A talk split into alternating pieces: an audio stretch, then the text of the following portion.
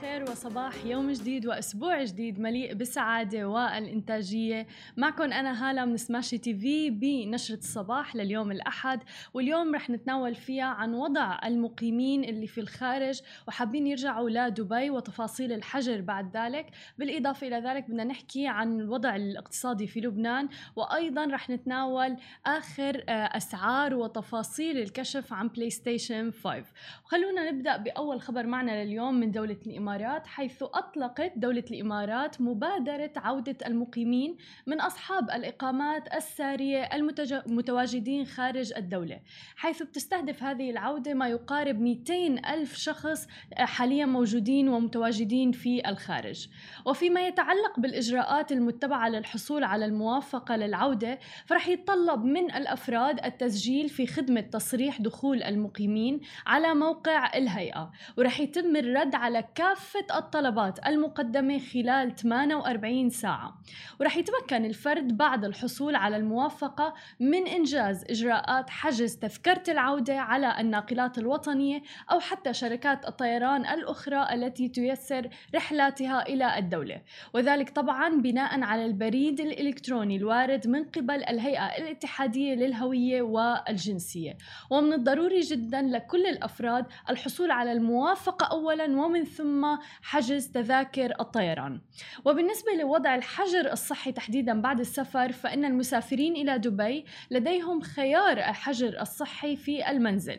في حال فقط استيفاء المعايير المطلوبة أو في عندهم خيار تاني واللي هو الحجر في الفندق لمدة 14 يوما. مشيرا أيضا إلى أنه سيتم إجراء اختبار كوفيد 19 بالمطار وص... آه، وصولهم إلى المطار مع ضرورة أيضا التسجيل في تطبيق كوفيد 19 DXB وأيضا سيتم توقيعهم على تعهد عند الوصول. وبتشمل معايير الحجر الصحي في المنزل وجود غرفة منفصلة لازم تكون مع حمام خاص وأن تكون أيضا صحة المسافر مستقرة. مع أيضا توافر كل وسائل الاتصال فضلا أيضا عن مجموعة الإسعافات الأولية التي يجب أن تكون متاحة. فيما ذلك طبعا ميزان الحرارة وتوجيهات كافية ومعلومات ضرورية.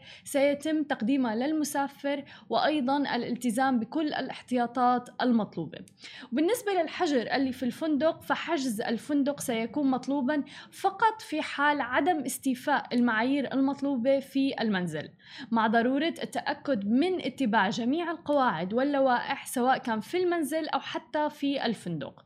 وأيضا سيكون للشخص حق الوصول إلى الطبيب عن بعد على مدار الساعة طوال أيام الأسبوع في فترة الحجر الصحي.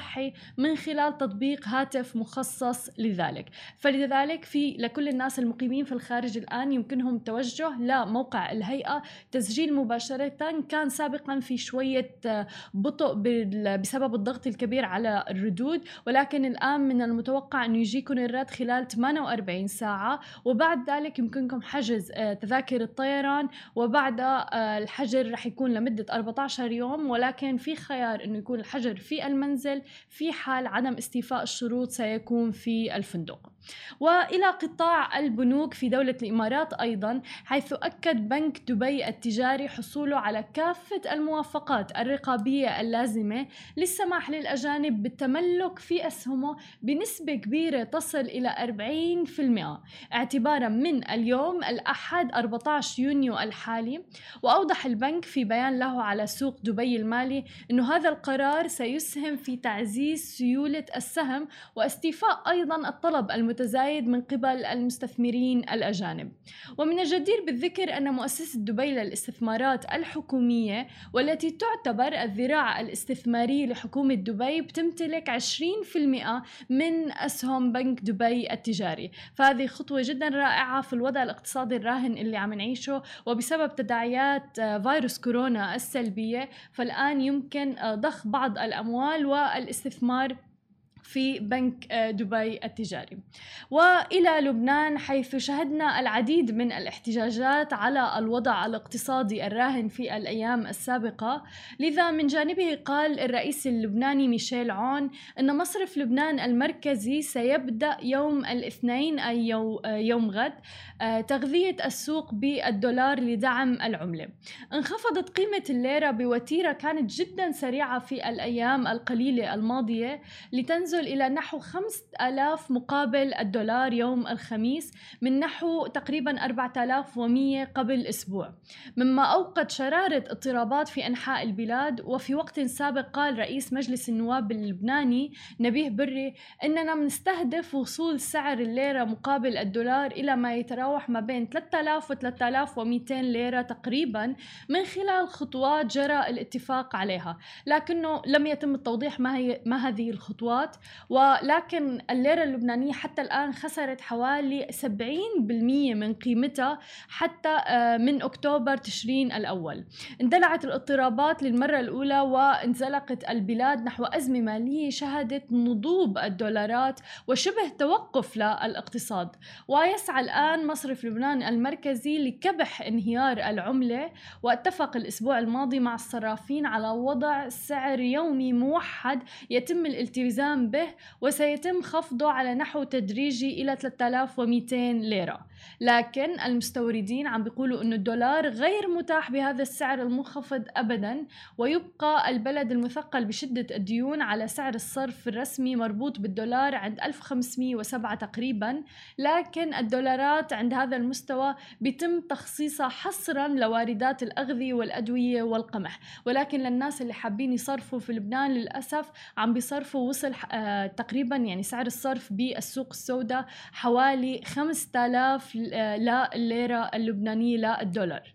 ولكن إذا بالختام بدنا ننتقل لعالم الألعاب الإلكترونية وال video games فيوم الخميس وتحديدا مساء الخميس أزيح الستار عن النسخة الجديدة لجهاز الألعاب الإلكتروني بلاي ستيشن 5 حيث نشرت بلاي ستيشن على صفحتها الرسمية بمواقع التواصل الاجتماعي مقطع فيديو يظهر فيه التصميم الجديد للجهاز اللي بيختلف عن تصاميم النسخة الأربعة السابقة باللونين الأبيض و الأسود مع زوايا كانت بارزة إلى جانب تصميم جديد لأيدي التحكم أيضا مقارب إلى حد ما النسخة السابقة. أما عن موعد إصدار بلاي ستيشن 5 فاكتفت الشركة بالقول أنه رح يكون قريبا في عطلة العام 2020 ولكن من المرجح أن يكون تحديدا بشهر نوفمبر المقبل. وسعر النسخة الجديدة سيكون حوالي 499 دولار تقريبا. وشاركت بلاي ستيشن صور صور من ألعاب جديدة أيضا ونسخ محدثة من ألعاب لاقت رواجا كبيرا بين مستخدميها. مؤكدة أنه هاي المواصفات للجيل الجديد ستتيح للمستخدم تجربة سرعة البرق والتنزيل الفائق السرعة أيضا بالإضافة إلى مواصفات أخرى. وبالإضافة إلى ذلك كشفت سوني عن مجموعة الألعاب الجديدة التي ستتاح مع الجهاز الجديد بما, بما في ذلك رح يكون Resident Evil Village وأيضا Horizon 2 وغيرها من الألعاب الجديدة. فطبعا لكل محبي الألعاب كانوا سهرانين يوم الخميس آه، بانتظار إطلاق بلاي ستيشن 5 وكل مواصفاتها والتفاصيل المتعلقة بها. ولكن آه، السعر تقريبا حوالي 499 دولار يعني حوالي 500 دولار. وموعد الإطلاق اللي راح يتم يعني آه، شراء الناس حوالي نوفمبر 2020 هذه كانت كل أخبارنا الصباحية لليوم الأحد آه كونوا معنا الساعة واحدة ونص بأخبار مفصلة أكثر عن عالم التكنولوجيا. معي أنا هالة وزميلي لافي ببرنامج سماشي تك وهلأ رح أترككم ونهاركم